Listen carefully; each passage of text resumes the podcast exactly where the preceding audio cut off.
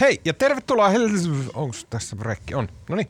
Hei ja tervetuloa Helsingin Sanomien uutisraportti podcastiin torstaina 16. päivä marraskuuta vuonna 2023. Mun nimi on Peltomäki Tuomas. Kanssani ovat Vuorikoski Salla ja Junkkari Marko.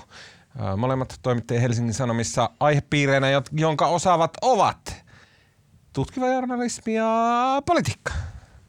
No niin, Kyllä. hei vaan teille kaikille. Ei tullut semmoisia, hei vaan, ei tullut semmoisia ylistäviä. No ei tullut. Anni ei, Anni ei ole paikalla. Niin. Tämä oli tämmöinen suoraan asiaan aloitus. Um, sen takia pidin kiirettä tässä alkuesittelyssä, että mulla on paljon tämmöistä englantilaiset sanoivat, että housekeeping, mä en tiedä mikä se on suomalaisissa podcast-käytännöissä, mutta tämmöisiä niin kuin, uh, toimistoasioita, konttorin hoitoa, pölyjen pyyhkimistä, uh, tota, uh, haarukoiden ja veitsien puleeraamista killutusrätillä. Eli pikkujouluista. Uh, nyt uh, kiitos rakkaat ihmiset, jotka olette ilmoittautuneet sankoin joukoin myös torstain pikkujouluihin. Um, eli tässä tarjottiin teille, jotka olitte ilmoittautuneet keskiviikon pikkujouluihin ja jääneet sinne jonottamaan, niin teille tarjottiin mahdollisuutta uh, tulla sen sijaan torstaina.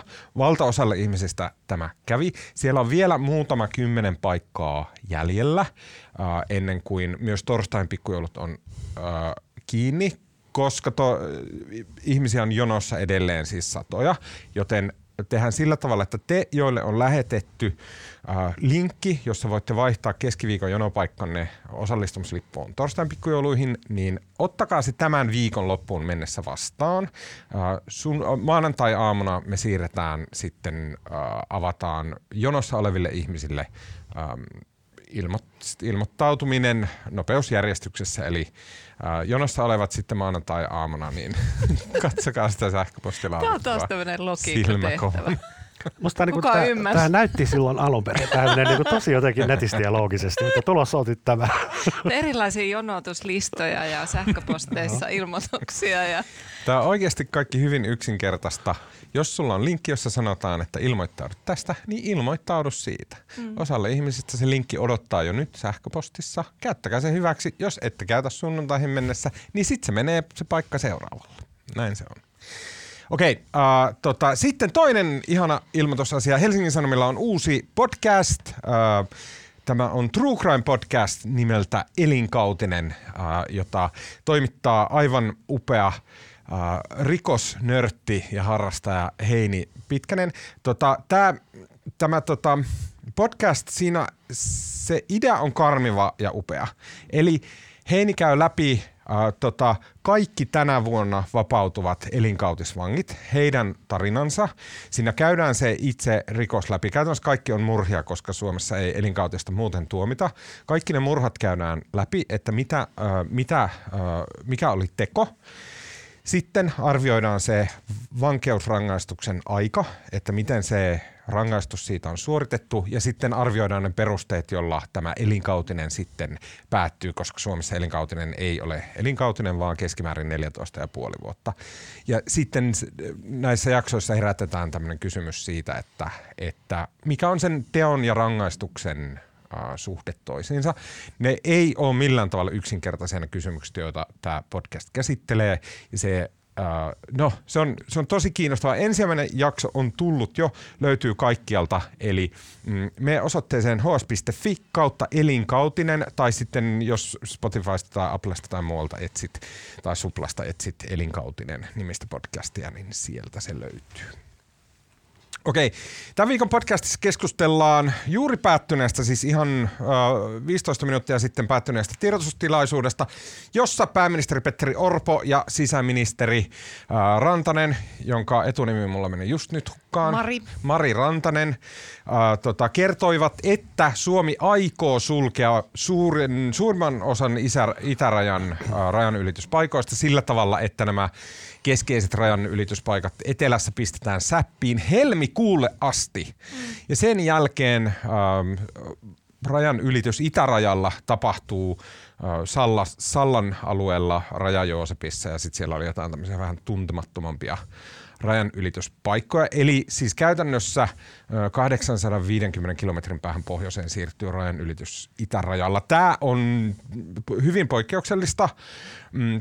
Hyvin, äh, tota, no puhutaan siitä, tässä on monia monia eri aspekteja, äh, jo, jotka on tosi kiinnostavia. Sen lisäksi puhutaan äh, jotenkin omituisesta äh, tapauksesta, josta kertoi Yleisradio, missä nyt jo järjestyksessään kolmas äh, tämmöinen akselerationistinen äärioikeistolainen mm, tota, hyvin todennäköisesti terrori-iskuna oikeuteen menevä, tai ei iskuna, vaan terroritekona oikeuteen menevä asia on tullut poliisin tietoon. Tässä on kyse tästä niin kuin, tosi omituisesta saatananpalvoja tota, keissistä, missä on tämmöinen niin kuin, jotain ihme larppaamista metsässä, joku huppupäässä rituaali murhia suunnitteleva uusnatsishenkinen heppu on lähetellyt äh, valepommeja puoluetoimistoille tarkoituksenaan aiheuttaa siis tietenkin pakokauhuja ja paniikkia. Tämä itsestään kuulostaa silleen, että joku pipipää käynyt larppailemassa Kuutamossa. OK, ei niin kuin kuulosta niin pahalta, mutta kun ottaa huomioon, että tätä edelsi Lahden terrorisku, tuomiot ja Kankaan päässä tapahtunut tämmöinen tai paljastunut tämmöinen akselerationistinen liikehdintä, niin jotenkin huoli nousee. Ja kolmanneksi sitten puhutaan vielä mm, presidentin, presidentti tota, vaalitilanteesta. Puhutaan Mika Aaltolasta, josta Helsingin Sanomat sunnuntaina julkaisi erittäin mielenkiintoisen henkilökuvan, jonka oli kirjoittanut iki ihana Paavo Teittinen. Uh, ja sen lisäksi puhutaan lyhyesti ainakin vaalikoneesta, koska Helsingin Sanomat avasi tänään presidentti presidentin vaalikoneen, jonka minä tein ja en ollut tyytyväinen vastauksiin.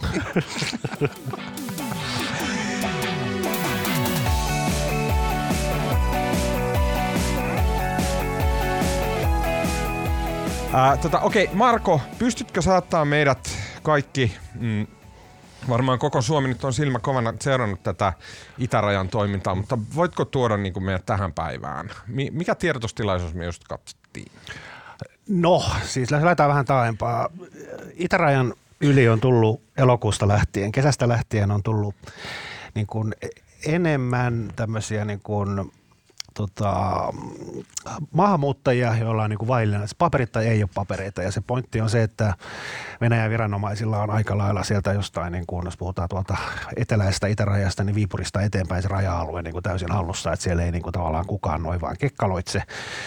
Ja elokuusta lähtien näitä tämmöisiä ihmisiä, joilla niin kuin tavallaan paperit ei ole kunnossa, niin niitä on ruvennut tulemaan niin kuin Suomen puolelle hakemaan turvapaikkaa. Ja siitä on tullut aluksi vähemmän ja nyt vähän kiihtyvään tahtiin tässä viime aikoina kaikkiaan noin 280 nyt tota, syksyn aikana. Sitten tota, tämä näyttää niin kuin, tämä näyttää hyvin vahvasti tämmöistä hybridivaikuttamiselta, että tässä on niin kuin Venäjän, Venäjä tavallaan organisoi tätä ja koittaa tehdä sitä kiusaa niin kuin oliko se, oliko se Niinistön kommentti, että Venäjä tekee kiusaa vai mitä? Mun mielestä hän on ainakin tätä sanaa käyttänyt. Kyllä.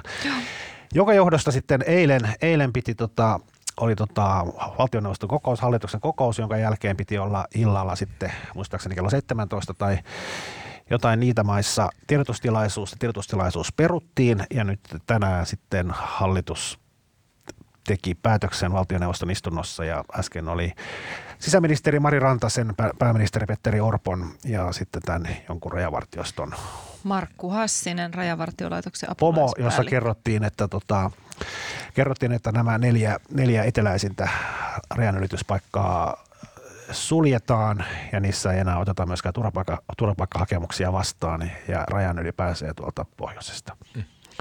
Erittäin poikkeuksellinen toimi ja tota, pääviesti, mikä siinä infossa tuli, että jos tämä niin kun, ei riitä, niin sitten tehdään lisää toimia. Mm. Ja nythän tänään oli sitten, tuossa infossakin esitettiin kysymys siitä, että kun on tullut tietoa, että nyt se liikenne olisi, että Venäjä, Venäjä ei enää päästäisi sinne rajalle ihmisiä, että olisi joku muutos tänään tapahtunut, että vaikuttaako se nyt Suomen suunnitelmiin, ei kuulemma vaikuta.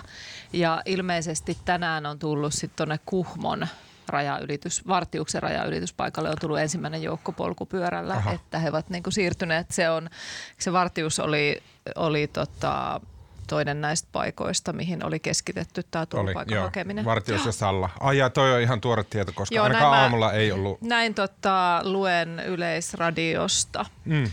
Tällä hetkellä, katsotaan, tämä on 14, ihan tuore uutinen. Joo, joo tässä on kamalasti kiinnostavia aspekteja. No siis ensinnäkin se lukumäärä 280 syksyn aikana, niin eihän se itse asiassa ole kyllä kauhean paljon. Ja tämän sitten sisäministeri Mari Rantanen sanoi moneen kertaan siellä infossa, että tavallaan pointti ei olekaan se määrä, vaan se, että tämä on niin kuin hybridioperaatio ja tavallaan että se määrä ei tässä ole se, mitä seurataan, vaan se, että miten se on mahdollista, että näin tapahtuu. Niin siinä on tavallaan se sellainen, että ovatko portit nyt auki, että, että jos Venäjän viranomaiset on aikaisemmin estänyt sen, että sinne rajalle ei pääse ää, ilman kunnossa olevia papereita, niin se muutos, että nyt sinne pääsee, niin sitten tietenkin tässä ministereiden ja varmaan monen muukin mielessä läikkyy semmoinen kuva, että sieltä alkaa tulla vaikka niin kuin todella isossa määrin sitten ihmisiä rajalle. Tämä on tämmöistä ennaltaehkäisevää. Vuonna 2016 samanmoinen tilanne oli Raja Joosepin ja Sallan rajaylityspaikoilla.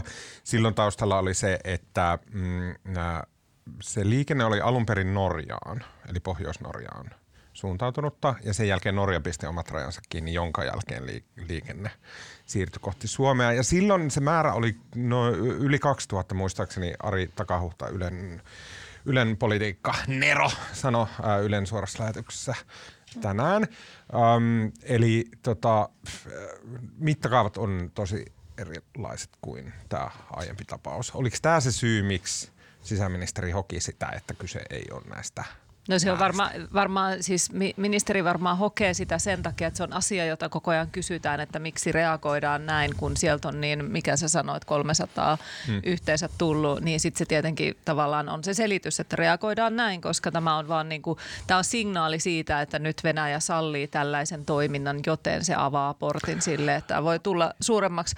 Mutta Joo, ja nyt... mun ymmärtääkseni siis tämän syksyn aikana on tullut muualta kuin Venäjältä, niin, niin näistä samoista maista, Irakista, Syyriasta ja sieltä niin useampi tuhat maahanmuuttajaa, että sinänsä tämä on niin kuin murto-osa siitä. Niin se on niin kuin... Ki- siis Suomeen? Niin. Aha, okei. Okay, en niin siis ylipäätään turvapaikanhakuhan Ruotsista on. tai Seutulaan tai... Just näin. Joo, joo, joo. Eikö, sori, mä menin sekaisin, mä että siis Venäjän kautta, mutta... Siis jo, muualta. Just näin. Äh, mä haluan heti aluksi irrottaa toisesta, tai, tai jotenkin auttakaa mua niin kuin asettaa tämä siihen kontekstiin, mikä, mikä on tavallaan poliittinen konteksti, mutta kun aluksi näitä tietoja rupesi tulemaan ja sitten siinä, siinä oli semmoista jotain hyvin, hyvin, hyvin absurdia siinä, että Yleisradion toimittaja seisoi suorassa lähetyksessä jossain raja-asemalla ja raportoi siellä, miten 12 afrikkalaista on pyöräillyt rajan yli. Ja sitten, tiedätkö, ministeri järjestää tiedotustilaisuutta, että, että rajat kiinni. Ja näin siinä jotain niin sy- syvällisesti hykerryttävän omituista tässä meiningissä. Se aluksi nauratti mua suuresti – sitten taas tänään oli jotenkin eri fiilis, että aa okei, okay, että hybridivaikuttaminen ja tämä on niin kuin tosi vakavaa, että tämä on vasta ensimmäinen silleen, että Venäjä heräilee ja kohta tulee niin kuin, kohta pesee.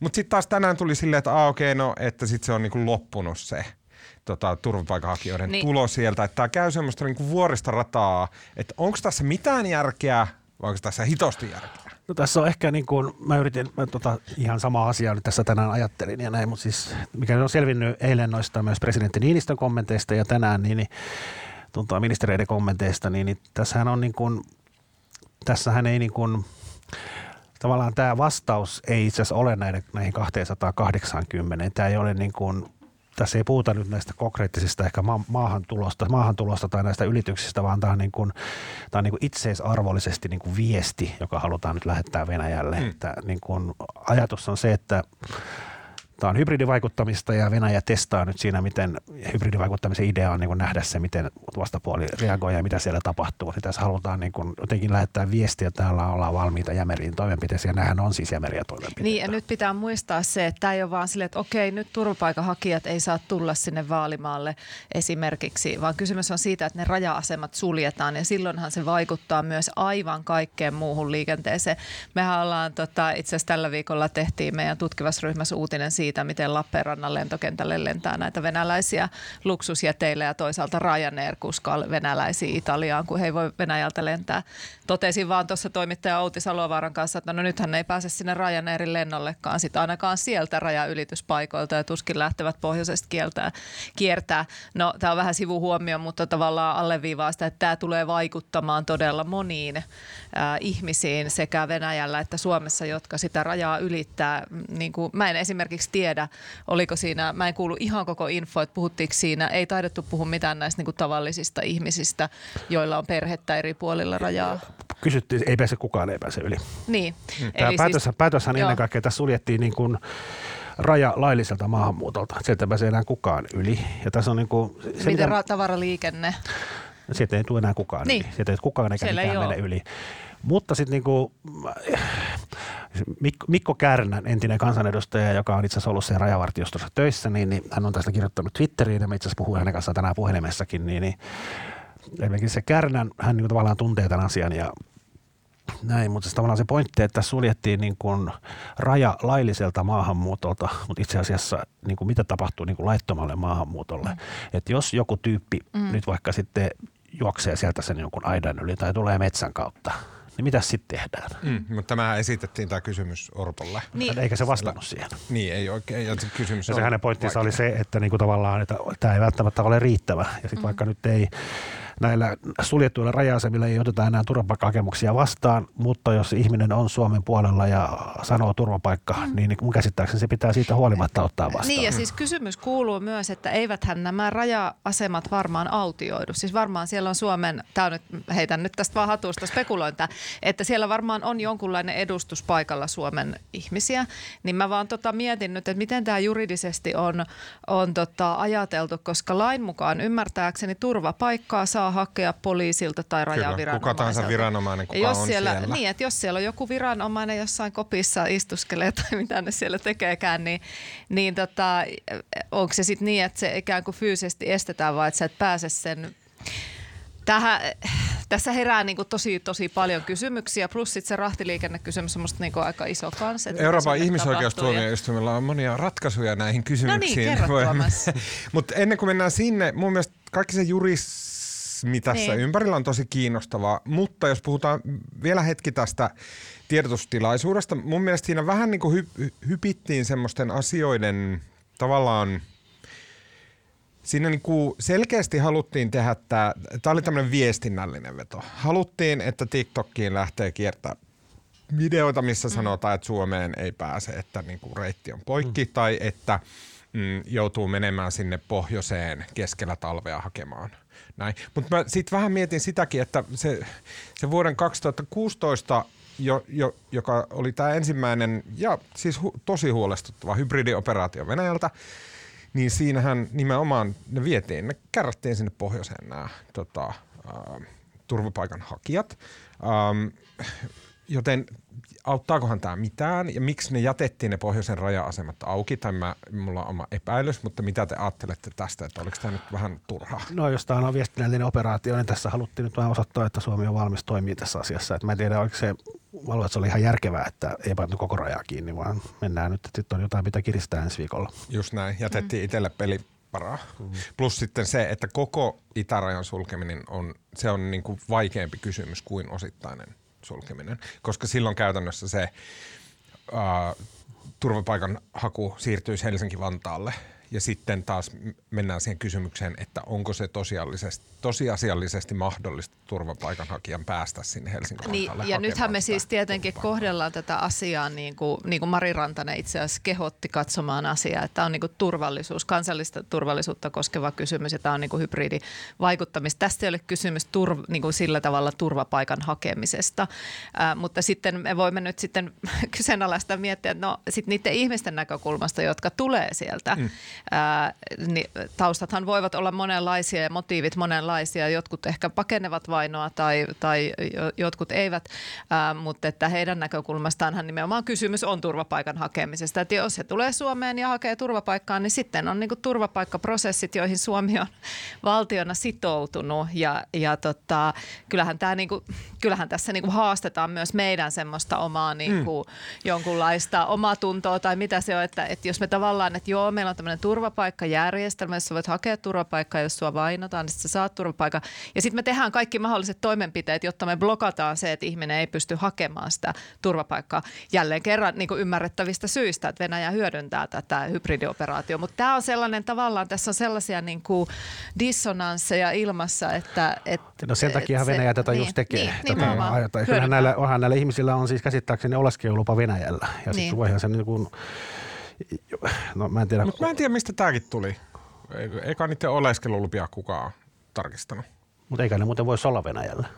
Venäjällä on 10 miljoonaa laitonta Kai niillä joku lupa on olla siellä. Ei, laittomia paperottomia arvioidaan, että Venäjällä on 10 miljoonaa ja sehän on just se hybridiase, millä Venäjä tällä hetkellä okay. meitä uhkaa. Taisi olla sillä tavalla, että joillakin Rantanen, on, on... Joo, joo, ja Rantanen on, oli on, tämä, joka sanoi tämän, että, että heillä on oleskelulupa joo. Venäjällä, mutta mä vaan ihmettelen, että mistä tämä tieto on peräisin. Mä en siis tiedä. En siellä on varmaan, voi, voi, kuvitella, että siellä on varmaan hyvin monenlaisia tapauksia niin. siinä poru, porukassa sisällä. Mutta mut saanko mä niinku parahtaa, koska... Parahda.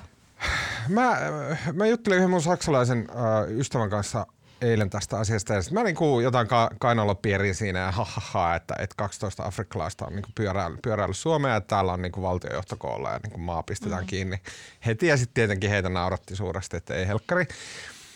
Mutta sitten siinä niinku jutteluaikana sitten mulla itsellä rupesi jotenkin niinku tosi paljon kuvottaa tämä, miten tästä puhutaan. Koska se ei ole ees, että näitä näitä ihmisiä käsiteltäisiin niin kuin jotain eläimiä tai muuta, vaan tämä on niin kuin, että heistä puhutaan niin kuin se, he olisi joku tauti. Että sieltä mm. tulee jotain tautia tänne. Että nyt, niin kuin, se on tosi, tosi epäinhimillistä, miten tätä asiaa käsitellään. Se niin kuin, muakin välistä naurattaa ja niin kuin mä näen semmoisia sarjakuvamaisia karikatyyri tarinoita mun päässä, mutta jos mä yhtään niin kuvittelen, että miten näistä puhutaan näistä syyrialaista ja muista, niin se on niin tosi epäinhimillistävää. Meillä tehdään näitä juttuja näistä polkupyöristä ja muista. Ja siinä on jotain niin kuin syvällisesti väärin.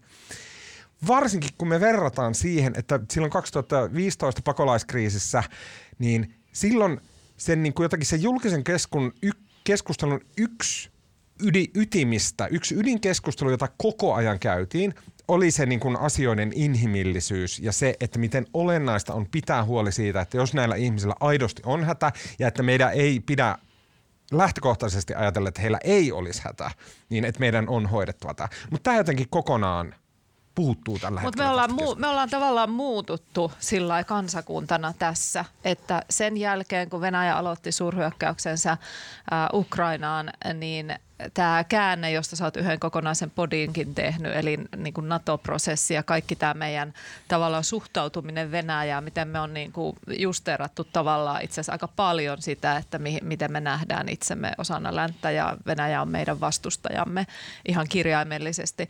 Niin tämä varmaan nyt aiheuttaa sen, että ihmisten jotenkin, monien ihmisten ajattelumaailmassa kansallinen turvallisuus ja niin kuin Venäjän uhka on asioita, jotka menee vähän niin kuin kaiken edelle. Mm.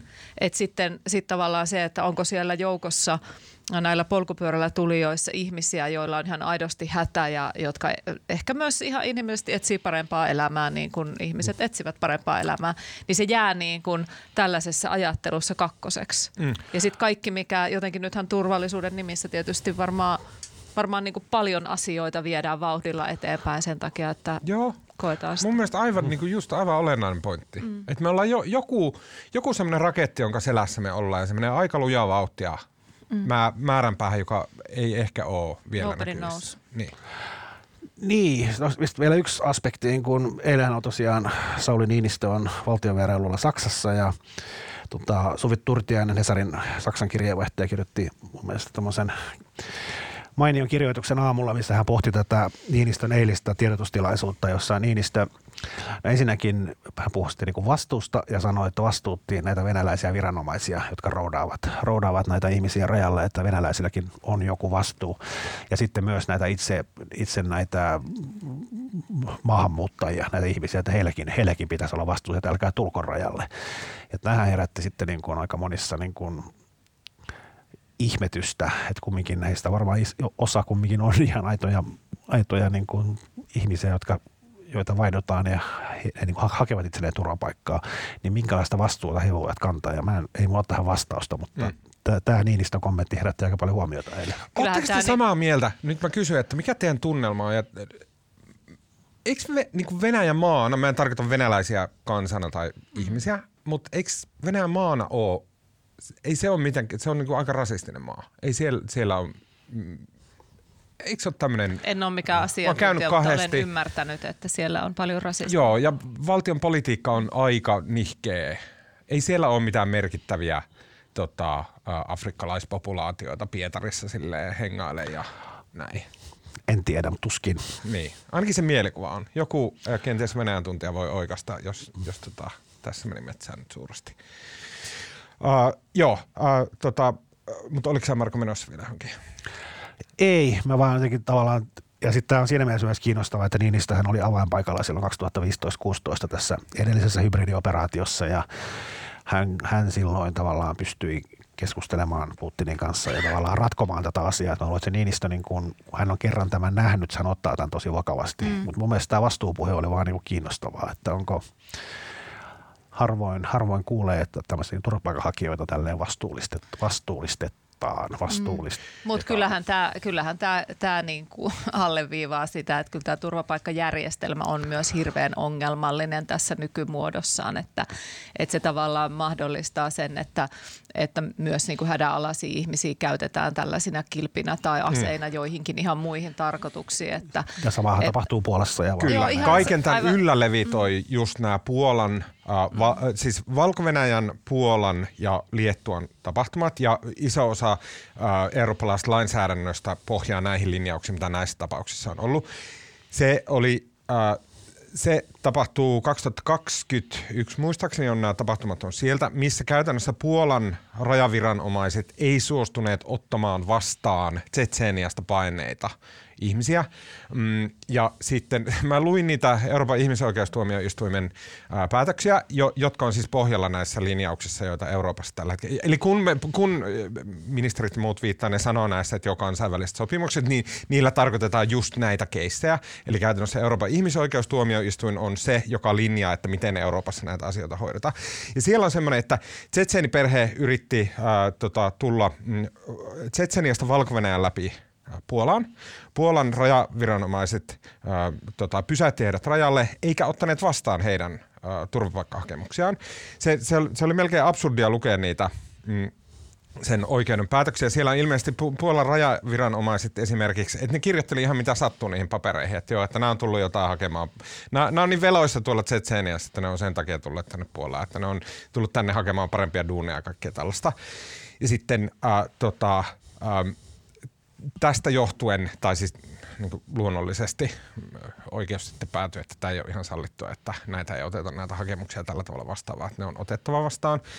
Sen lisäksi toinen keissi, mikä tässä painaa tosi paljon taustalla, on tosi merkittävä päätös, tämmöinen, missä mm, kaksi heppua nosti Espanjan valtion oikeuteen. ja mun mielestä tässä on, niin tämä on semmoinen tapaus, missä – ähm, jotenkin mun mielestä näkyy se muuttuva Euroopan eetos, koska yleensä ihmisoikeustuomioistuin on aina suojellut näitä äh, tavallaan hädänalaisia ihmisiä, äh, koska, koska se lainsäädäntö tulee sieltä YK ihmisoikeussopimuksesta ja tämän tyyppisestä. Niin tässä päätöksessä, jossa nämä kaksi heppoa nosti, äh, tota, kaksi turvapaikanhakijaa nosti Espanjaa vastaan tämän keissin, he oli malilainen ja norsunluurannikolta olevat tyypit, niin siinä oli semmoinen tapaus, missä 600 ihmistä Marokossa, niin ähm, porukalla semmoisena isona massana äh, vyöry Espanjan raja-aitojen, koska Espanja on Espanjalla on semmoinen pieni oma läntti Marokossa, jonka sisällä on Espanjan maaperää, niin 600 ihmistä yhtä aikaa yritti niin kuin vyöryä sen raja-aidan läpi päästäkseen sillä tavalla just kosketuksiin Espanjan maaperän kanssa, jolloin Espanjan on pakko ottaa heidän turvapaikkahakemuksensa mm. käsittelyyn. Näistä äh, ne vartijat ja se aita sai estettyä 500, eli 500 niin kuin, kil, kim, kim, kim, kimmottu pois siitä ähm, Espanjan rajalta, mutta sata pääsi läpi ja sitten äh, niistä, mä en tiedä mitä niille lopulle sadalle äh, tapahtui, mutta nämä kaksi äh, sai tota, hylsyn siitä ja sitten vei tämän asian Euroopan ihmisoikeustuomioistuimen. Ja silloin eh, Euroopan ihmisoikeustuomioistuin päätti vähän niin kuin uuden tyyppisellä päätöksellä, että Espanjalla ei ollut velvollisuutta ottaa ottaa vastaan näitä hakemuksia, koska se turvapaikan hakemus oli niin erikoisella tavalla jätetty, eli että siinä oli tämä niin kuin massavyörymä sinne alueelle, että se oli väärin ja selkeästi pahantahtoisesti jätetty, vaan että he olisi pitänyt hakea se Espanjan konsulaatista Marokosta – Ja tämä, tämä, tämä niin kuin koettiin sille, että tämä on ihan sikamerkittävä päätös, koska silloin tavallaan väistetään vähän tätä, että ei aina pysty vaan lampsiin sinne mm. rajalle ja sanomaan, että turvapaikka ja sen jälkeen on pakko ottaa ne ihmiset niin kuin vuosien kestävään prosessiin niin. asumaan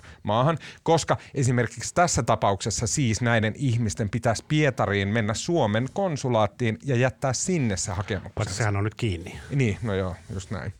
Mm. Aa, en Joo, kyllä kiinnostavaa. Tuota. Joo. Joo. ja siis tälle, että niin kaikkia tällaisia, mun mielestä ne EIT-hommat on aina tosi kiinnostavia, koska ne on aina semmoisia yksittäistapauksia. Ne on aina joku tarina, Kyllä. jossa on joku tämmöinen moraalinen kysymys. Mutta miettikää, miettikää nyt tätä, kun perussuomalaiset on nyt taas päässyt hallitukseen ja sitten silloin viimeksi pääsivät hallitukseen, niin, niin tota, heti alkaa tulla tätä turvapaikanhakijaa rajoille. Mä luulen, että se on varmaan myös yksi syy, koska kyllähän Venäjä on tämmöisessä Niin. niin. taitava ja mä luulen, että se perussuomalaisten hallituksessa olo saattaa olla myös tässä taustalla yksi Niin motiivi, että aiheutetaan alkaa- härdelliä ja niin kuin kaaosta Suomessa ja eri puraa. Marko, Joo. saanko kysyä, koska että poliittisen tota, äh, vilunkipelin ja, ja masinoinnin ja tota, tota, kaiken näköisten koiruuksien asiantuntija. No niin. Se lukee sun käyntikortissa.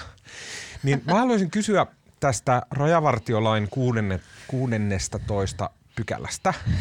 Mä katson Marko Kato, oli jo ilmettä. paniikissa.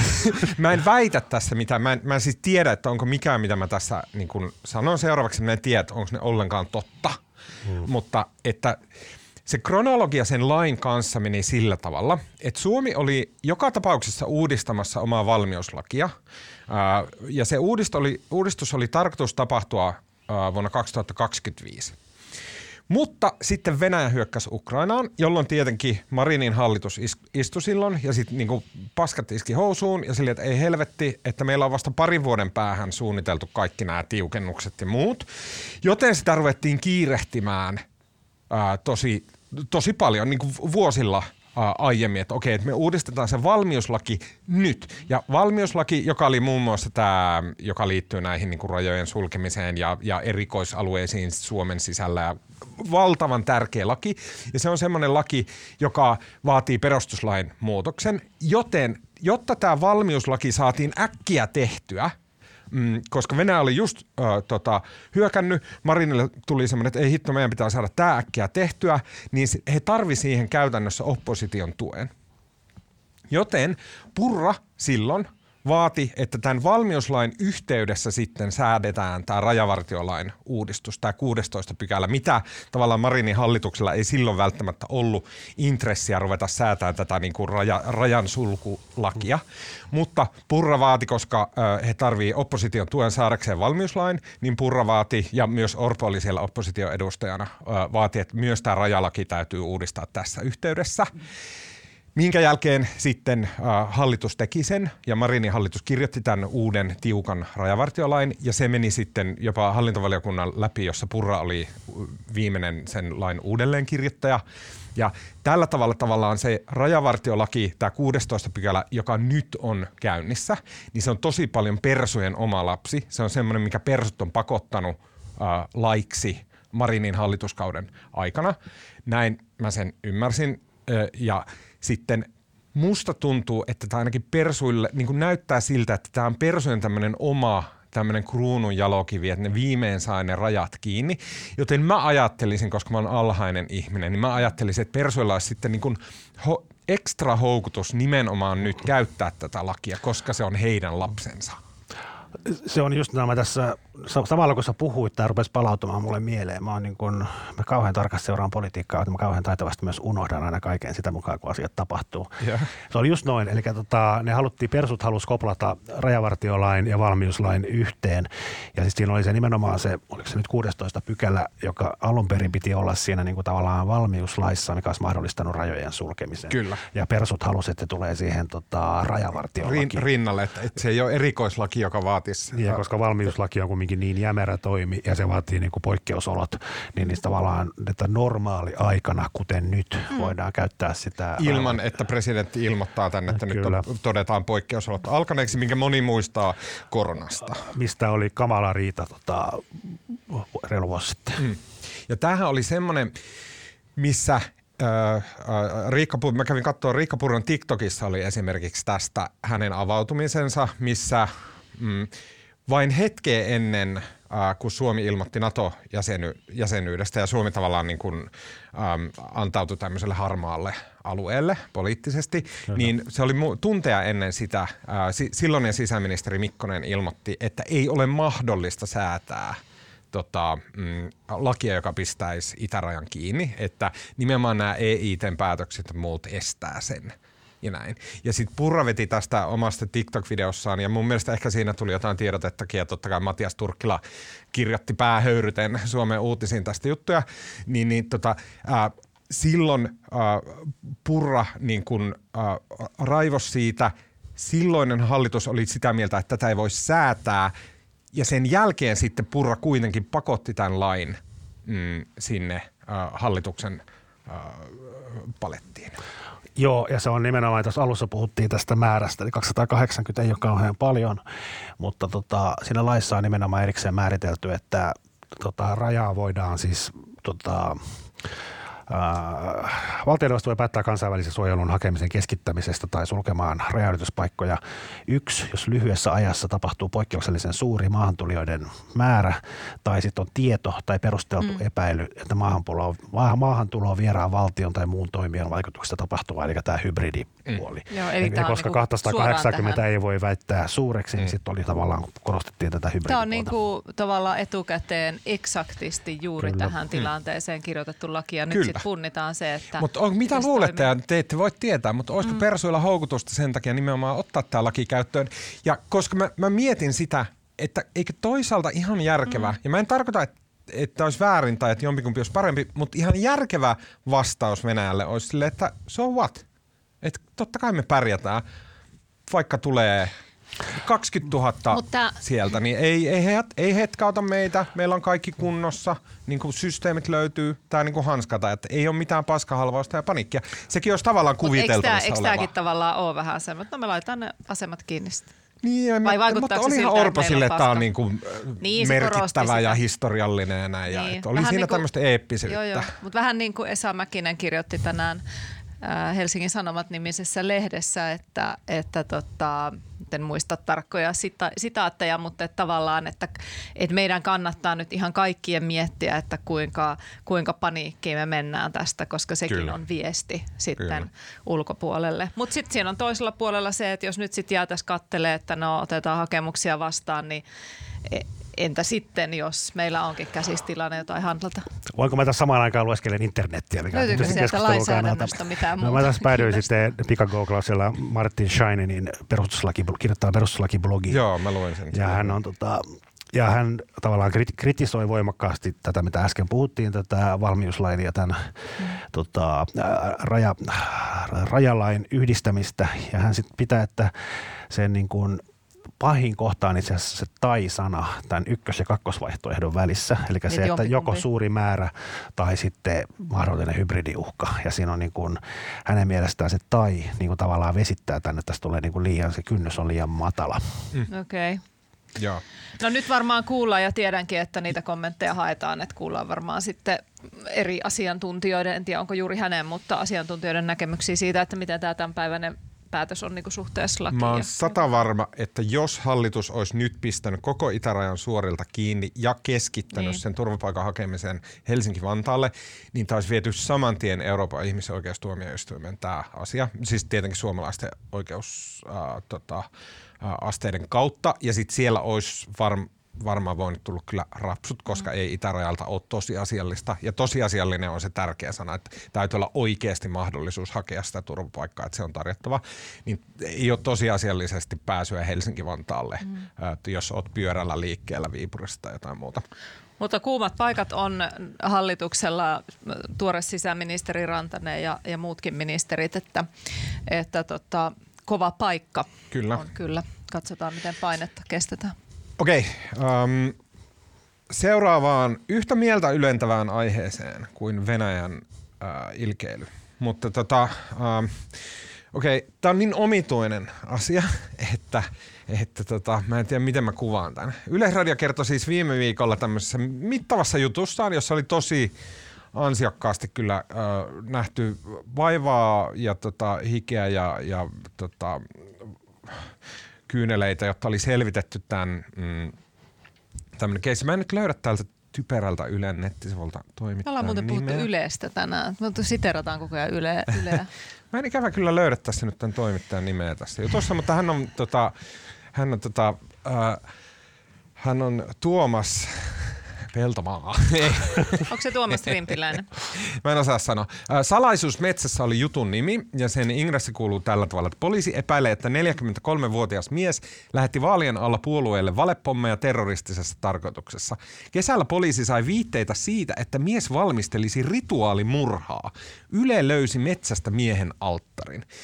Ja sitten tämä Ylen toimittaja tässä mm, on tehnyt selvitystä, jossa hän on haalinnut niinku tämän, tämän satanistinatsihemmon äm, tota, TikTok-tileiltä ja internetpresenssistä niin kuin aivan ihme semmoista niin kuin huuruista kamaa, missä se hyppii joku huppu päällä kuutamo metsässä ja sitten joku seitsemän vuoden planeettojen kierrolla, kierrolla on joku niin kuin rituaalimurhan äh, oikea hetki jollain tietyllä kellonlyömällä ja sitten poliisi on siis niin kuin reagoinut ihan tähän, että okei, että tollon ollaan tekemässä okkultistinen satanistimurha ja tälleen. Okei, tämä kaikki on tämmöistä kainalopierupelleilyä, silleen, tai siis larppaaminen on mun mielestä ihan ok harrastus, mikä siinä, mm, mutta että niin kun, vähän tämmöistä humoristista niin kuin Pekka Siitoin ää, tyylistä mm. hommaa. Kunnes sitten kuitenkin tämä Heppu on lähetellyt puolueille ää, pommiuhkauksia tämmöisten niin kuin feikkipommien muodossa, missä se on tunkenut johonkin postipakettiin eristävillaa ja johdonpätkiä. Ja saanut aikaan siis huolta ja pelkoa siis puoluetoimistoilla, jossa he on hoksanneet, että ei hitto, että täällä on pommia. Sitten poliisi on tullut paikalle ja pommin purkuryhmät ja näin. Ja totta kai aika pian siitä on päästy hoksattu, että okei, että oli vaan tämmöinen säikähdys. Mutta se ei vähennä sitä merkitystä sillä, että tämä heppu on tavallaan aiheuttanut oikea, oikeaa siis pelkoa ja terrorismia Suomessa. Ja tämän kaiken vakavuutta sitten lisää se, että aivan hiljattain viime kuussa äh, Lahden tämmöiset akselerationisti natsit sai ää, mittavat tuomiot, yli kolmen vuoden tuomio päätekijälle, joka oli 3D-printannut aseita ja jotka oli suunnitelleet iskuja suomalaisia poliitikkoja ja heidän kannat, niin kuin tiettyjen poliittisten aatteiden kannattajia vastaan. Ja sitä taas edelsi sitten tapaus, missä Kankaan päässä oli tämmöinen ihmeellinen joku natsi, natsihenkinen ää, tota, ryhmittymä, ja siis nä, näitä kaikkia yhdistää se, että he, heillä on ollut kiinnostusta tämmöiseen akselerationismi-nimiseen uh, uusnatsi- uh, ja äärioikeisto liikehdintään, joka on tämmöistä amerikkalaisperäistä uh, terroristista ideologiaa, josta tässäkin podcastissa on aiemmin uh, kyllä keskusteltu. No niin, siinä oli natsialoitus. Mm. Tota, mm, mikä, mä jotenkin kysyn, oli, jaatteko te tämän niin kuin luonnehdinnan tästä, että niin toisaalta pelleilyä ja toisaalta sitten alkaa huolettaa? Niin ja siis tämä kyseinen henkilöhän on itse käsittääkseni kiistänyt kaiken ja sanonut, Joo, että hänen tämmöiset erilaiset somessa olleet viestit olivat vain hänen Joo. oman kirjansa markkinointia. Mm. Joo, mulla oli jotenkin, mä, mä luin sitä juttua, niin musta tuli jotenkin semmoinen epätodellinen olo, että voiko tämmöistä oikeasti olla. Mm. Niin siis kyllähän kun meillä on nyt näitä, näitä keissejä, on, on Lahden tapaus, sitten on Kankaanpään tapaus ja, ja tota, sitten tää, tämän kaverin oudot touhut ja, ja sitten ehkä kun katsotaan, mehän tehtiin kesällä sellainen iso tutkiva projekti, julkaistiin noista sinimustan puolueen kannattajista. Siis käytiin läpi kaikki, jotka oli allekirjoittanut kannattajakortin. Mm. Ja se, kun tämä puolueen perustaminen vaati sen, että piti olla 5000 kannattajakorttia, ja, jota hän on avoimesti fasistinen ja rasistinen puolue. Ja tota, siellä nyt sitten ehkä löytyy jotain semmoisia erikoisiakin kortin allekirjoittajia, jotka selitti vain muuten vaan kirjoittelevansa näitä kortteja, mutta, mutta sitten se semmoinen niin selkeä huomio, joka me tehtiin, on se, että siellä oli iso semmoinen mm, niin suhteellisesti iso overlappi, miten se on, siis päällekkäisyys sellaisten henkilöiden jotka on ollut perussuomalaisissa aikaisemmin jossain kuntavaaleisehdolla tai aluevaaleisehdolla ja sitten ovat allekirjoittaneet tämän sinimustan puolueen kannattajakortin. Kun me verrattiin muihin puolueisiin, niin se oli aivan niin kuin yö ja päivä se tilanne. Eli on aivan selvä, että perussuomalaisten ja sitten sinimustan puolueen välillä on jonkunlainen tällainen yhteinen kenttä, jossa pyörii samaa porukkaa. Mm. Ja, ja sitten taas näitä... Mutta jos... selvennäkö tuota, koska Joo. mulla on aito kysymys, että Joo. Tarkoitatko sä tuolla sitä, että perus, niin onko se silleen, että, että niin kuin negatiivisesti, että okei, okay, että on sama jengi, joka, niin kuin Sekoboltsi-jengi, äärioikeistolainen terroristi, natsihenkinen jengi, joka kulkeutuu kohti perussuomalaisia ja on tavallaan niin kuin, soluttaa kautta värjää perussuomalaisia näillä ääriajatuksillaan vai että onko perussuomalaisista se radikaaliporukka työnnetty ulos kohti sinimustaa? Onko se sellainen porttiteoria niin, mä, niin kumpaa sä No siis varmasti siellä on niinku ihmisten tarinoita ja tilanteita on mahdoton tietää, mutta varmasti on niin kuin, ja pystyimme näkemään, että osa porukasta on sellaisia, että he on ensin ollut perussuomalaisissa ää, ehdolla – tai jotenkin me, meillä on tietty tieto, että lähinnä, lähinnä niin vaaleisehdolla. Ja sitten, sitten tota, myöhemmin he ovat siirtyneet sinimustaan puolueeseen, eli jollain tavalla perussuomalaiset ei ole ehkä heidän osaltaan sitten täyttänyt niitä poliittisia toiveita, mitä heillä on. Mutta sitten siellä on myös, momeroita. Sitten siellä on myös ihmisiä, jotka, jotka on tavallaan niin kuin vähän molemmissa, molemmissa yhtä aikaa. Mm, ja ilmeisesti ja se, tämä heppu, tämä saatanan palvoja huppu LARP – niin se oli molemmissa yhtä aikaa. Sekä kannatti sinimustaa että, että kirjoitteli Persujen. Joo. Ja hän oli vielä ainakin Joo. perussuomalaisten puoluesihteerin mukaan ollut vielä muutama kuukausi Kyllä. sitten mm. perussuomalaisten ja, jäsen ja kirjoittanut perussuomalaisten sen, sen Suomen perustaan se heidän tutkimuslafkansa sivuille jotain blogeja. Ja siis kä- voitte käydä lukemassa tuon jutun, sen nimi on 5199 kannattajaa, niin siinä käy ilmi, että on muun muassa niin kuin yhden niin kuin ministerin avustaja oli allekirjoittanut Sinimustan puolueen kannattajakortti. Nyt tietysti alleviivataan se, että eivät kaikki Sinimustan puolueen kannattajakortin allekirjoittaneet tietenkään, siis suurimmalla osalla ei ole välttämättä mitään tekemistä tällaisten, tällaisten niin kuin, ää, uh, epäasiallisten äärioikeistolaisten sa- saatika niin terrorismiepäilyjen kanssa. Mutta no on ihan, ihan helvetin epäilyttävää olla joku sinimusta niin kuin no, se on eri, no se on erikoinen porukka. Sitten siellä oli joku vasemmistoliitonkin kansanedustaja ehdokas, joka sanoi, että hän aina allekirjoittaa kaikkien puolueiden kannattajakortit, koska hän kannattaa parlamentaarista järjestelmää. Okei, okay, whatever. Ai podcast-suuruus Toivo Haimi. Joo, joo, joo mutta joka on siis aika, en tiedä. Joo, no, Toi siis on hyvä tyyppi ja näin, mutta... Tota- mutta se oli hänen selityksen itsensä ja itse asiassa tämä sama selitys oli muutamalla muullakin. Mutta voidaan siis sanoa, että tämä kenttä,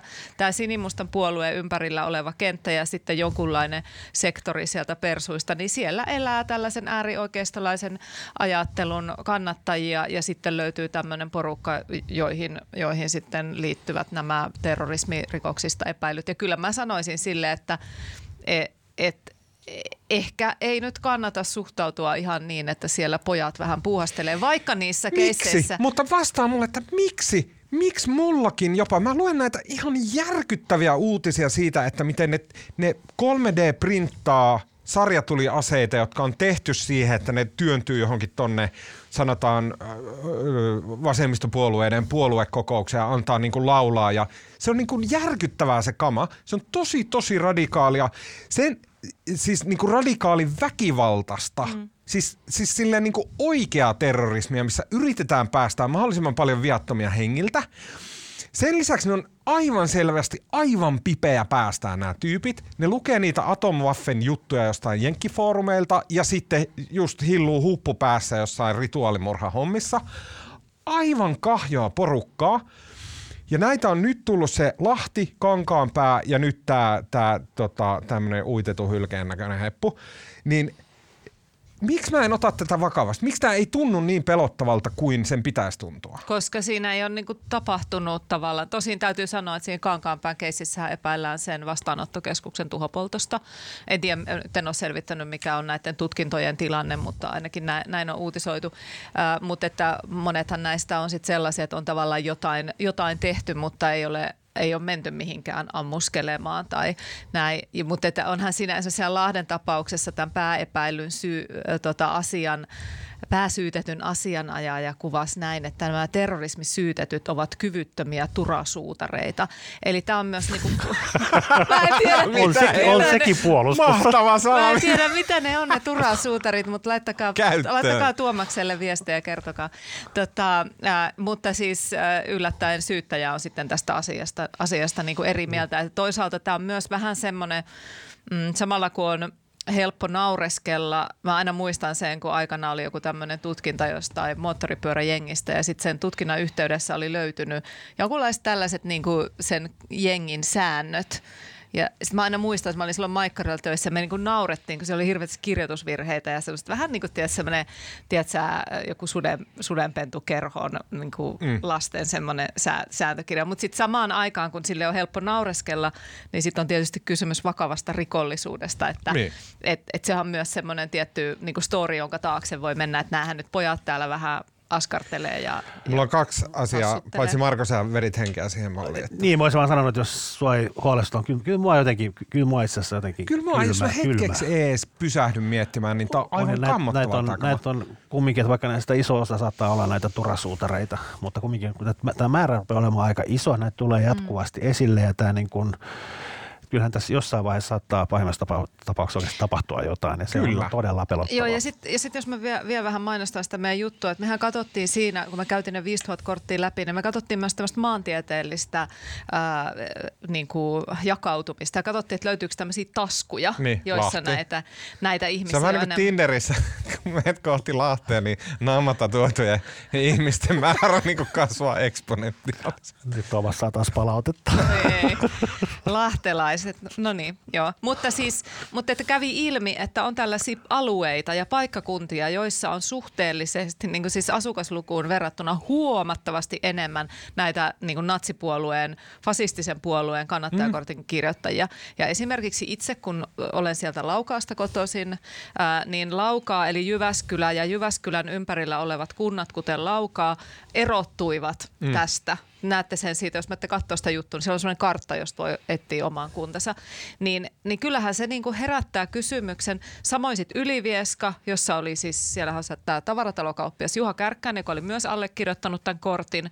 Ää, ja ja sitten siellä oli niin kuin huomattavasti enemmän niitä, niitä kortin kirjoittajia kuin monella muulla, mm. siis keskimäärin Suomessa. Eli on olemassa mä tällaisia... Sitä, anna, mä sanon, anna mä sanon loppuun. Että on olemassa tällaisia taskuja aivan selvästi. Se voi liittyä siihen, että siellä on joitain henkilöitä, henkilöitä, jotka on aktiivisia Just. heidän ympärilleen syntyy.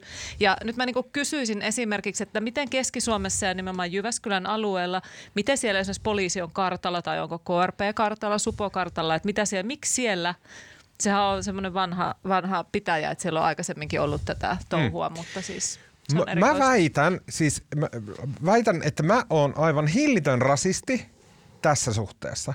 Jos meillä olisi joku uutinen, jossa olisi silleen, että, että tota, et, et, et, tota Muhammed ja Abu ja, ja tota Ismail on printtailu 3D-rynkkyjä, sitten että ne on perustanut jonkun ääri-islamistisen tota, ideologian, jossa kiihdytetään maailmanlopun tuloa ja, ja bla bla bla. Jos tämä kaikki sama olisi ja vaan pohditaan silleen... pääministerin ampumista, kuten tässä niin, yhdessä keississä niin, oli. Niin mä väitän, että tämä maa olisi niin kuin absoluuttisessa paniikissa ja kaauksessa mutta sitten, okei, voi olla lieventävänä asiansa, että kun, et sit kun ne on sitten just, äh, tämä William Nyman oli tämä yksi Lahden päätekijöistä, joka sai yli kolmen vuoden tuomion. Sitten siinä on joku niinku, just Pekka Siitoin ja sitten siinä on joku niinku, äh, joku vastaava, niin sitten me nähdään niistä tavallaan heti, että ne on jotain niitä lu- luokan liimahaistelijoita, että ei siellä niinku paljon liiku siellä päässä. Jotain tällaista saattaa olla, että me tunnistetaan paremmin kuin vieraasta kulttuurista. Me tunnistetaan, niinku, että okei, että no, nämä on vähän jälkeenjäänyt porukkaa ja näin. Mutta kyllä mä, mä väitän, että tässä on tämmöistä niinku aivan ihme rasistista suhtautumista si- siinä, että, että koska ne on kantasuomalaisia, niin sitä ei oteta niin vakavasti kuin se olisi syytä ottaa. Mm. Näin se menee. Yksi Näin vielä, se... yksi tämä on tyhmä pointti, mutta mä haluan sanoa sen äänen. Tai siis tämä on mun mielestä tosi järkevä pointti, mutta kukaan muu ei ole esittänyt sitä kuin minä. Kos, ja mä sanon sen, koska tämä on mun podcast. Fuck you. ei, no niin. ei mua, mua vähän häiritsee se, että me puhutaan akselerationisteista. Ja silleen... käytät tuota termiä? Eikö se joku helpompi? Ei, kun se on just näin, koska Akseli. se on kopioitu. Se on mun pointti, että kun se on kopioitu Joo. sieltä Amerikasta. Atomwaffen on, Atomwaffen on tämä, missä niin nämä kaikki kopioidaan Suomeen. Mutta kun akselerationismi on identtisesti sama asia, mitä Anders Bering Breivik teki Norjassa. Se on tismalleen sama asia. Silläkin oli semmoisia aivan far out, niin kuin kukkuu teini-ajatuksia jostain uudesta ristiretkestä ja kaikkea tämmöistä aivan typerää ja lapsellista. Ja se, se niin kuin hirmuteko, minkä se teki, oli niin järkyttävä ja ja mun mielestä meidän pitäisi muistaa tässä yhteydessä, ehkä ei puhuta amerikkalaisista niin kuin akselerationisteista, vaan puhutaan ihan niin kuin breivikläisistä, jotta se avautuu se, että mitä porukkaa nämä on, koska se on identtinen Breivikin kanssa. Mitä nämä lahtelaiset, mitä tämä kuunatsi ja sitten nämä muut, mitä ne ajattelee. Se on sama asia, mitä Breivik teki. Mm. Mä haluan sanoa sen vaan ääneen. Okei. Okay mennään eteenpäin. Vielä viimeisenä, nyt vähän kevyempänä aiheena. on tota, Mika... Mä sitten ottaa se koira-aihe, se olisi ollut kaikista niin, no niin, ja, Ei mennä siihen. Ja, ähm, Helsingin Sanomissa oli aivan mainio profiili äh, presidenttiehdokas Mika Aaltolasta. Ähm, Salla, sä olit, sen, äh, sä olit tekemässä sitä juttua yhdessä äh, mainion Paavo Teittisen kanssa ja sitten tota, tällä viikolla myös presidenttivaali eteni siihen, että meillä avautui vaalikone, jonka tekemisessä Marko varmasti on ollut. En ollut millään tavalla mukana. Hmm. Haluatko Joo. kertoa Joo, meillähän on aikaisemminkin puhuttu tästä meidän sarjasta. Meillä on tämmöinen Mäntyniemen pesäjakajat-sarja, joka kuulema on herättänyt jo ehdokkaiden tukijoukoissa huolta, jos ei ole juttua vielä tehty. Tarkastellaan kriittisesti, ikään kuin vähän ulkopuolisin silmin, tehdään semmoinen niin kuin lempeä ruumiin avaus näille ehdokkaille ja nyt sitten päästiin siihen vaiheeseen, että neljäntenä ulos uunista tuli Mika Aaltola mm. viime sunnuntaina. Ja se on silleen, mä sanon, sitähän yritetään markkinoida tätä teidän sarjaa että nyt on niin tutkivaa journalismia, tarkistimme faktat ja näin. ja mä vähän, niin musta se herättää vähän semmoisia in, inhoväreitä. Niin. Mutta mä haluan sanoa, että ne jutut on kaikki, ne on ollut mainioita juttuja sen takia, että ne on sille hyvin perinteistä, hyvin perusteellista, erittäin laadukasta journalismia. Se on tavallaan niin kuin, että mitä journalismin pitäisi aina olla, silleen todella hyvää kamaa. Mä sanon, itse asiassa joo, toi, on, toi oli hyvin muotoilu. Mun mielestä ne on ollut ihan sairaan hyviä juttuja ja, ja se pointti on ollut just se, että niissä ei ole mitenkään, vaikka on nyt käännetty kaikki kivet ja kannot ja käytetty tietokantoja ja dataa, niin siihen ei ole mikään tukehdus siihen. Ne on kuitenkin ensisijaisesti ollut tarinoita ja juttuja ja henkilökuvia. No niin. Joo, se, oli, se oli ripoteltu sinne sitä tutkivaa dataa sun muuta mm. tämmöistä Kiitos. mainioita juttuja. Kiitos. Joo, tutkiva ryhmäni tekee niitä ja olen itse tosiaan tuottanut ne. Ja nyt sitten tämä Aaltola oli tietysti, kun todettiinkin, että hän oli ehkä silleen maaperänä vähän erilainen kuin nyt mitä nämä muut on ollut. Sen takia, että muuthan on reenit ja haavistot ja stuppit, ne on niin kuin marinoituneet politiikan journalismissa iät ja ajat ja on niin kuin paljon on jo kerrottu. Ja ehkä nyt jotain on pysty, pystytään myös syventämään ja kertomaan uutta, mutta että Aaltola on ehkä vähän tämmöinen, taidettiin käyttää sanaa outolintu jossain kohdassa, että niin kuin erikoisuus presidenttikisassa ja sitten sit selviteltiin sieltä taustoja. Esimerkiksi, miten hän ulkopoliittisen instituutin johtoon nousi ja sieltä uutta, uutta löydettiin. Ja, ja sitten tavallaan ehkä sitten piir, piirtyi jotenkin sitten Aaltolasta semmoinen, joku käytti haastateltava sanaa flanööri, joka oli minulle uusi sana, mutta tykkäsin heti siitä kovasti. Ei kun flanööri, mä kysyin tota, Annastiina, Annastiina, Nykäseltä kysyin, kun hän käveli ohi, kysyin, että sano, selitäpä mulle, että mitä sulle tarkoittaa flanööri, niin hän selitti sen hyvin, että se on semmoinen, semmoinen niin kuin urbaani kuljeskelija, siis Oho, joka, joka niin kuin vähän pyörii tuolla ja heittää juttua ja jutut menee välillä vähän pitkiksi. Ja Pitää vissiin taas ruveta lukea sanakirjaa. Niin, että ei ole jotenkin ehkä ikävästi sanottuna, se voisi olla niin vähän vetelehtiä tai semmoinen. Se on pakko tulla ehkä, ranska, flaneur. Joo, se on ihana. Okay, mutta me ei sit otsikkoon sitä laitettu, kun se oli liian vaikea. Mutta, mutta että Aaltola, Aaltola tavallaan on niin kuin selvästi hahmona semmoinen, että hän aika sille laveasti puhuu kaikenlaista ja sitten kun huomataan, että toi ei ehkä nyt ole ihan noin, niin sitten sieltä tulee vaan sille rennosti uusi, uusi asia ja sitten jatketaan eteenpäin, että se, hän niin kuin mukauttaa sitä puhettaan. Että nythän on jonkun verran sitten käyty keskustelua siitä, kun me kerrottiin siinä jutussa, että miten hänen niin kuin, se tarina, minkä he on kun hän perhe on ollut aika paljon esillä. Ei mennä vielä siihen. Eikö? Ei mennä vielä Eikö siihen. Okei, okay, okay. mä haluan sanoa, no siinä, te, te olitte löytänyt teidän juttuun uh, tota, aivan mainion kuvan hänestä, Joo. ää, Mika Aaltolasta, missä hän on semmoinen niin giganttinen takamulletti ää, tota, harteillaan, seisoo Helsingin keskellä, mutta se, se niin kuin kuva kuvasti sitä, että miten, mä en mu- muista mistä niin kuin alakainalosta se oli kotoisin alun perin, ja sitten, että miten... Kintaus on sen paikan Mikä? nimi. Kintaus. Ja Kintauksesta saattaa olla, että me taivutettiin se väärin siinä jutussa. Mulle ei vieläkään Just näin. selvinnyt. Että, ja se, sit, se kuva oli peräisin tämmöistä niin vanhasta lehtijutusta, mikä Aaltolasta oli tehty. Että miten, juttu. miten oli kintauksesta lähtenyt poika maailmalle. Että New Yorkiin asti oli t- poika lähtenyt ja tota, sinne opiskelemaan. Ja sitten siinä oli tämä mulletti Aaltola ja se niin kuin nahkatakissaan erittäin coolin ja maailmaan nähneen 19-vuotiaan niin kuin eetoksella. Mutta mun mielestä se kuva, niin kuin Aaltola on edelleen selkeästi se tyyppi, joka lähti kintauksesta New Yorkiin ja oppi siellä olemaan ja silleen, että no, no että et maailmalla mennään vähän silleen, että niinku jutut on suuria ja tilaisuuksiin tartutaan ja silleen täällä New Yorkissa eletään ja silleen täällä New Yorkissa pärjätään. Mun mielestä tiivistyi koko Aaltola se Joo. aivan mainioon Joo, löytöön. Kyllä. Joo, mä siis vielä siitä Aaltolan jutusta. Mä, mä olin sitten, musta oli, se oli erinomainen juttu ja näin, mutta mä olin, mä olin silti mä olin vähän pettynyt siihen. Siis Kumminkin siinä oli niinku, siis mä, mä, me, te, me tehtiin, minä ja kollegani Lyytinen tehtiin niinku vuo, noin vuosi sitten Aaltolasta juttu. Ja siinä oli, käytiin muun muassa emestä upiasiaa läpi. Ja aika paljon noita samoja asioita. Ja kumminkin mä tiedän niinku, miten nopeasti me se tehtiin. Ja mulla ei sellainen tunne, että tästä niinku varmaan vielä kuinka monta kiveä olisi kääntämättä ja voisi löytyä vaikka mitä. Niin, niin kumminkin mä olin vähän, mä odotin, että siinä olisi ollut vielä enemmän paljastuksia. No niin. oikeasti uutta. Siinä ei musta kumminkaan sitä ollut mitään semmoista niin kuin ehkä niin dramaattisen uutta kuin mä olisin ehkä olettanut. Joo. Tämä oli se pieni pettymys. Ah, jaa, mulle kaikki oli uutta siinä. Se Joo. oli aivan, aivan kyllä mainio. Joo, no tota, tietenkin sit siinä on, täytyy sanoa ehkä nyt näin, näin off the rec, näin pienellä porukalla voi sanoa sen, Oota, että Me ollaan tosi rek. niin. laitetaan se rekki nyt pois päältä. Ei, mutta siis voi myös sanoa sen, että Aaltola on ehkä näistä ehdokkaista se, että kun tietysti kun ihmiset tietää, että me tehdään tätä sarjaa, niin tulee myös paljon vinkkejä ja vihiä ja heitellään, että se katkaa toi ja se katkaa tämä. Ja musta tuntuu, että Aaltola on ehkä sellainen ehdokas, josta tulee eniten äh, erilaisia väitteitä, jotka ovat sitten osoittautuneet, että niiden tueksi ei välttämättä löydy, mm. löydy tota, sitten konkretiaa. Ehkä just sen takia, kun hän on vähän tämmöinen uusi ja erilainen ehdokas. Paljon juttuja liikkuu ja sellaista, sellaista mikä varmaan kuuluu myös, Mar- Markokin tietää, että se kuuluu siihen vaaleihin, että, että tota, kaike, kaikenlaisia niin kuin ehkä yritetään hämmentääkin tilannetta ja näin. Mutta varmasti joo, siis kaikistahan voisi tehdä monenlaisiakin juttuja ja kaivaa enemmän. Ja se kuva, mikä siinä jutussa Aaltolasta välittyi, niin mm. se oli mun mielestä kiinnostava ja hyvä. Se oli siis tämmöinen heppu, joka oli alun perin just New Yorkissa opiskellut nuorena miehenä psykologiaa. Joo. Ja sitten ilmeisesti jotenkin ehkä pettynyt siihen alaan tai ei halunnutkaan suuntautua sinne. Ja sen jälkeen oli sitten hakeutunut Helsingissä mm. opiskeleen ää, tota, Vai, Hän oli vai Tampereella.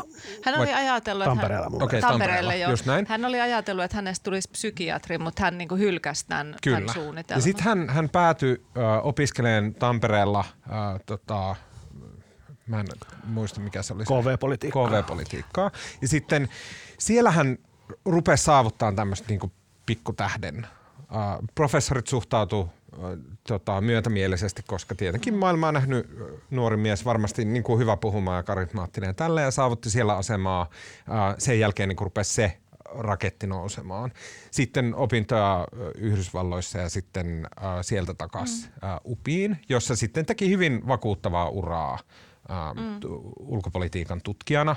Ja sitten siinä oli joku tämä, mun mielestä nyt kuulosti vähän, että no jossain kerhoissa on niinku dramaattinen veivaus, mutta ei se niin niinku jotenkin pysäyttävältä kuulostanut, että siellä tutkijat riiteli, että ke- kenellä on enemmän jotain lähdemerkintöjä jossain Google Scholarissa ja tälleen. Ja sitten jotenkin mystisesti näillä algebroilla ää, tota, Aaltola päätyi sen putiikin johtoon ää, Teija Tiilikaisen jälkeen. Ää, tota, mm, se oli hyvä kuvaus Aaltolasta, joka kuitenkin sitten tämän Venäjän sodan televisioesiintyjien ja sitten viimeaikaisen niin kuin jotenkin vähän silleen, että okei, wow, että onpa hänellä lähtenyt aika kiertoradoille toi mm. homma, niin siellä alla kuitenkin on ollut tämmöinen niin aika positiivishenkinen, asioihin tarttuva ulkopolitiikan, ulkopolitiikan tutkija ja tuntija ja sitten silleen niin kuin vaikutti, että ihan hyvä työyhteisön jäsen ja, ja asialle omistautunut ihminen. Niin, no hän on, hän on varmaan semmoinen henkilö, että hän siellä UPin sisällä myös niin kuin jakaa hyvin voimakkaasti mielipiteitä. Että, että, että siinä jutussakin kerrottiin, että monet koki, että hän toi siihen niin kuin talon johtamiseen semmoista vähän nykyaikaista joustavuutta ja sitten toiset kokee ja ehkä siitä jonkun verran näyttöäkin on, että hän on niin kuin tällaisia itselleen läheisiä ihmisiä kyllä sitten jär, järkkäily, järkkäily niin kuin pesteihin. Mutta tota, mä itse asiassa ajattelin sitä tuottaessani, että et, et nämä kaikki pressaehdokkaat, joita me on tähän mennessä ruodittu, niin kaikissa niissä on semmoinen vähän niin kuin, että, että että et joo, ollaan poliitikkoja ja, ja osataan, niin kuin, osataan joka suuntaan jotenkin ehkä mielistellä, mutta sitten kuitenkin noissa käytännön arjen-asioissa niin ollaan aika sille, sille kova, kova otteisia ja tietyllä tavalla niin kuin mennään vähän, mennään vähän niin kuin karmit kaulassa rymistä. Ja aika monista ihmisistä on myös sanottu, että ei ole kovin miellyttäviä siis kaikissa tilanteissa. Siis ei ole välttämättä kaikki kovin kivoja ihmisiä, mutta sitten mä oon ajatellut, että niin kuin joissain tilanteissa, kaikissa tilanteissa eivät ole kivoja. Mutta sitten mä ajattelin, että niin, mutta kun presidentiksi pyrit, niin eikö meidän kaikki, kaikki tota presidentit on vähän ollut sellaisia, että heistä sanotaan, että ovat välillä vähän no, mun, vähän mun mielestä presidentti on, on, hyvä, jos presidentti ei niin. ole kauhean kiva. Niin, ei se tarvitse olla kauhean kiva. Ei. Joo. Muuta kuin um, pienille lapsille ja koirille. Se pieni myrsky vesilasissa, mikä siitä jutusta tuli, että äh, liittyi tähän Aaltolan ja hänen puolisonsa suhteen alkuun, missä jotenkin matalamielisesti yritettiin vihjailla, että onko tämä nyt alkanut sille, että on vähän edelliset suhteet kesken. Mm. Sitten ähm, tota, tästä tuli tämmöinen pieni kuohunta, josta mm. myös äh, muut lehdet kirjoittivat näistä tiedoista. Niin. Mi- miksi tämä oli siellä jutussa? No, Puolusta itseäsi. No puolustan itseäni. Ää, Jos no, mä puolustan Sallaa. No niin. Mä puolustan, mä haluan kuulla, miten sä puolustat. Musta oli niin kuin, mun mielestä sen pointti, kun mä en ollut siis millään tavalla tekemässä juttua, mutta mun mielestä oli hyvä, että se oli siellä, e- eikä se pointti mun mielestä se ei liittynyt tähän, onko parisuhteet mennyt päällekkäin ja näin, vaan mun mielestä liittyi siihen, että kert, puhuko ehdokas totta. Ja mun mielestä se on niin kuin, tavallaan ehdokkaan olennainen ominaisuus se, että hänen tarinansa itsestään ja muista asioista ovat niin koherentteja ja pitävät paikkaansa. Ja mm. jos selvästi näkyy, että nyt ei faktat ihan täsmää, niin, niin mun mielestä se pitää kertoa silloin. Joo, se kertoo enemmän rehellisyydestä kuin tästä parisuhteesta. Niin, että se ei ole arvio tavallaan niin kuin heidän... Ei. Niin se tavallaan näissä aina aina niin kuin mitataan sille, että jos sä itse voimakkaasti tuot omaa yksityiselämääsi julkisuuteen ja vielä nimenomaan niin, että käytät sitä, käytät sitä ikään kuin vaalikamppailussa yhtenä työkaluna. Ja mä en sano, että se on väärin, näinhän monet poliitikot toimii, mutta et erityisesti siinä tilanteessa, kun on paljon näitä tämmöisiä parisuhdejuttuja ja vähän semmoisia hunajaa vuotavia niin kuin, äh, kertomuksia, niin onhan se aika iso kysymysmerkki, että miksi tästä aika niin kuin olennaisesta osasta omaa henkilökohtaista elämääsi on on niin kuin kerrottu tämmöinen sepitetty versio. Ja sitten kun tästä kysytään, että eikö nämä nyt ole aika ristiriidassa nämä, mitä meidän tiedot ja sitten nämä, mitä on kerrottu, niin sitten sit tulee sujuvasti vaan niin kuin uusi versio, joka sitten kerrotti, että se ei meillä ollut semmoinen mikään niin kuin otsikkotason asia tai että se olisi ollut jutussa mikä iso tai meidän mielestä tärkein asia, mutta mm-hmm. en sinänsä yllättynyt, että iltapäivän joo, joo, totta, Kyllä mä sitten senkin, en mä, niinku, en mä yritä tässä nyt jotenkin, siis Hesariahan syytetään monesti silleen, että meillä on jotenkin pää niin syvällä omassa perseessä, että ei nähdä eteenpäin. Se ei ole totta. Nauttikaa mielikuvasta. Tota, äh, siis, et en mä, niin mun totta kai ihmisiä kiinnostaa, monia ihmisiä kiinnostaa mikään, mitä Aaltola on ikinä sanonut mistään ulkopolitiikasta, vaan heitä kiinnostaa ihminen, joka tulee Suomen mm. presidentiksi ehkä ensi vaaleissa. Ja kyllä mun mielestä on ihan fine ja ei sitä tarvitse mitenkään puolustella, mutta mm, mennään eteenpäin. Nimittäin sitten kun äh, tota, teillä alkaa tehdä mieli äh, oksilla ja kävyillä maustettua kiljua ja lähdette, lähdette sen vuoksi lahtelaisiin kellareihin uusnatsikavereiden kanssa 3D-printtaamaan sarjateliaseita. En tiedä, no niin. Oli vähän mauta. Joo, sitten otatte äh, jostain tota, muovimukista, huikat sitä kiljua. äh, ja tota, ehkä haistelette liimaa, jos, jos, jos sille päälle sattuu. Ja sitten ää, rupeatte siellä sitten tunkkaisessa kellarissa muille klanipäille kertoo juttuja, niin mitäs tota heille kerrotte? Mä voin aloittaa, koska mulla on hyvin lyhyt. Ja me puhuttiin tästä ennen tota, ää, kun aloitettiin nauhoitus. Mulla on nimittäin ollut koko mun elämän semmoinen ongelma, mitä moni ei usko, että se on totta, koska mä oon tämmöinen hirveä hölösyy ja lörppä ja sitten niin kuin selvästi aivan supertäynnä itseäni. Mutta että mun on ollut aina hirveän vaikea mennä juttelemaan vieraille, esimerkiksi juhlissa ja tällaisissa. Ja tota, se on niin kuin, mulla on hirveän kova kynnys myös niin kuin, se on ehkä nuorena vaivas silloin, kun yritti löytää tyttökaveria näin. Ja sitten jotenkin se pelotti ihan kauheasti mennä kenellekään naiselle juttelemaan. Ja tämä oli vielä aikaa, jolloin internettiä ei ollut, joten että se oli niin tavallaan, että siinä oli sun ainoat mahdollisuudet, että uskallat avata suus, mitä mä en kyllä uskaltanut. Ja tota, sit nykyään se näkyy sillä tavalla, että kun toimittajana tai tämmöisenä, niin kuin varsinkin tämmöisenä toimituksen pikkunilkkinä, eli pikkupoona, joutuu joskus käymään tämmöisenä niin kuin, tämmöisissä kissaristiäisissä. Ja sitten siellä se tehtävä olisi kuitenkin tavallaan mennä turiseen kaiken näköisille tärkeille ihmisille. Ja mä, mua pelottaa se, tai mä en jotenkin, ei se pelota, mutta mä en jotenkin osaa sitä, sitä tuntuu hirveän vaivalloiselta ja näin. Äh, rakas ystäväni Salla on tänään luvannut, että hän, äh, kun tänä iltana on Helsingin Sanomien kirjallisuuspalkintojuhla, jonne tota, olemme menossa, niin Salla kouluttaa mua tänään minglaamisen jalossa taidossa. Tästä ei kyllä hyvä seuraa. Mutta mä pyytäisin kuulijalta vielä sen, että jos teillä on samanlaista tämmöistä jännää ujoutta ja sitten olette jollain tavalla päässeet siitä yli ja nyt olette semmoinen niin velmu vedessä, niin lähettäkää tulemaan vinkkiä mulle, että miten, miten tässä asiassa voisi itseään harjaannuttaa. Ää, osoitteet on at Tuomas Peltomaki someissa ja sitten sähköposti löytyy tuomas.peltomaki at hs.fi ja puhelinnumerokin on Twitterin biossa. No niin. Voi soittaa. Voi vitsi, meille tulee hyvä, hyvä koulu. Kerrotaan sitten ensi kerralla, että miten se meidän koulutus sujui. Näin avaat keskustelun. Hyvä. Äh, olin juontamassa kirjamessuilla presidenttipaneelia ja tuota, äh, Olin kirja... seuraamassa. Olit o... kyllä todella hyvä juontaja. Oi, kiitos. Ja siellä oli sit, se oli minusta aika kiva, kiva idea, vaikka olin itsekin sitä jopa kehittämässä, että pyydettiin noilta ehdokkailta etukäteen kirjoja, että mikä kirja on niinku muuttanut omaa ajattelua ja maailmankuvaa ja, ja opettanut vallasta, että saivat useammankin kaksi kirjaa siellä esitellä ja, ja tota, perussuomalaisten ehdokas Jussi halla äh, valitsi äh, saman kirjan molempiin kysymyksiin. Ja se oli siis tämä vuonna 1984.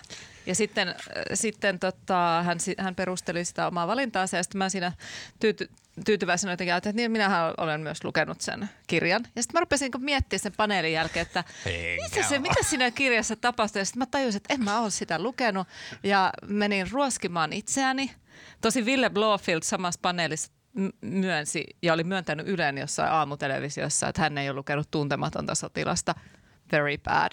Mutta, mutta mä sitten tartuin tähän. Mä ajattelin, että no niin, että mm. nyt mä luen sen 1984 ja mä oon siinä äh, eräässä kirjapalvelussa kohdassa 75 prosenttia lukenut. Et mä en ole ihan päässyt loppuun vielä, mutta musta se on, on kyllä aika nerokas ja se on kirjoitettu vuonna 1949.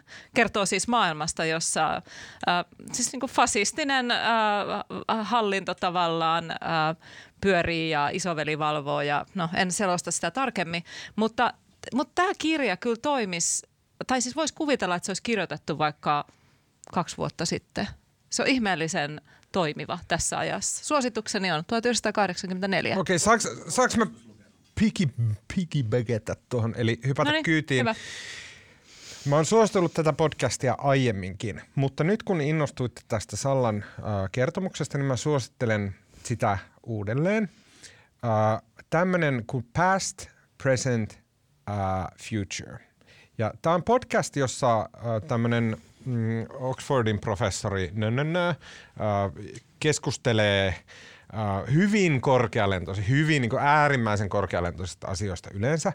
Mutta tämä on semmoinen, joka on löytänyt nyt ilmestymisaikaan vuosi, kerran viikossa tullut jakso, niin se on löytänyt semmoisen oman rytminsä. Siellä on niin hyvää kamaa äm, siitä niin monennäköisistä ajatuksista, esseistä, teorioista, mit, mitkä vaikuttaa tällä hetkellä maailmassa. Paras jakso, mitä tässä podcastissa on tullut, äh, käsitteli George Orwellia.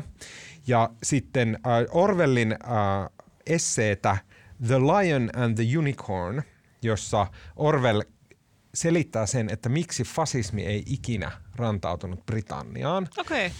Ja mä en tiennyt, että Orwell, joka on saanut tämän just tavallaan tämän niin kuin angstisen teinimaineen tämän mm. 84 vuoksi, niin mä en tiennyt, että Orwell on näin syvällinen ja näin nero kuin mitä tässä esseessä käy ilmi.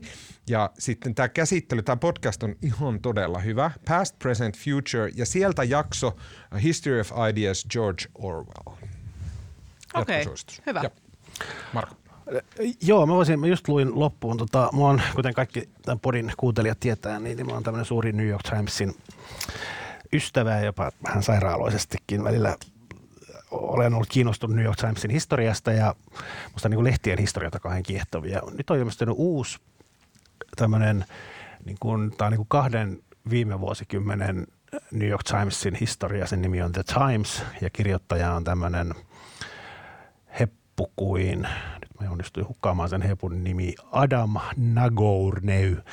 Itsekin toimittaja ja tämä on niin kuin todella huolella tehty tämmöinen niin kuin New York Times-lehden historia parita viime vuosikymmenet ja haastellut valtava määrä lehden päätoimittajia ja pomoja ja toimittajia ja kustantajia ja kaikkia muita. Ja tosi hienosti tehty ja tosi kiva lukea, lukea niin kuin toimittajakollegoiden sähläyksistä ja kaikkia, kaikista ongelmista.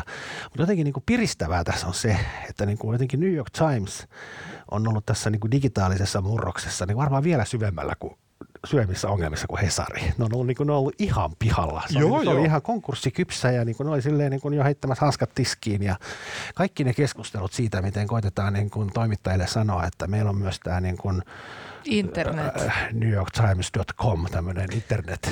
Ja tota, ei se, siis jossain vaiheessa heidän niin nettiyksikön siirrettiin toiseen rakennukseen, kun se ärsytti liikaa vanhempia toimittajia. Ja se oli niin kuin täysin, siellä ei, niin kuin, niillä ei ollut, niin kuin, se, oli, niin kuin, se ei olisi niin kuin muutosvastarintaa, vaan niille ei, niin kuin, ne ei niin kuin yrittänyt tehdä mitään.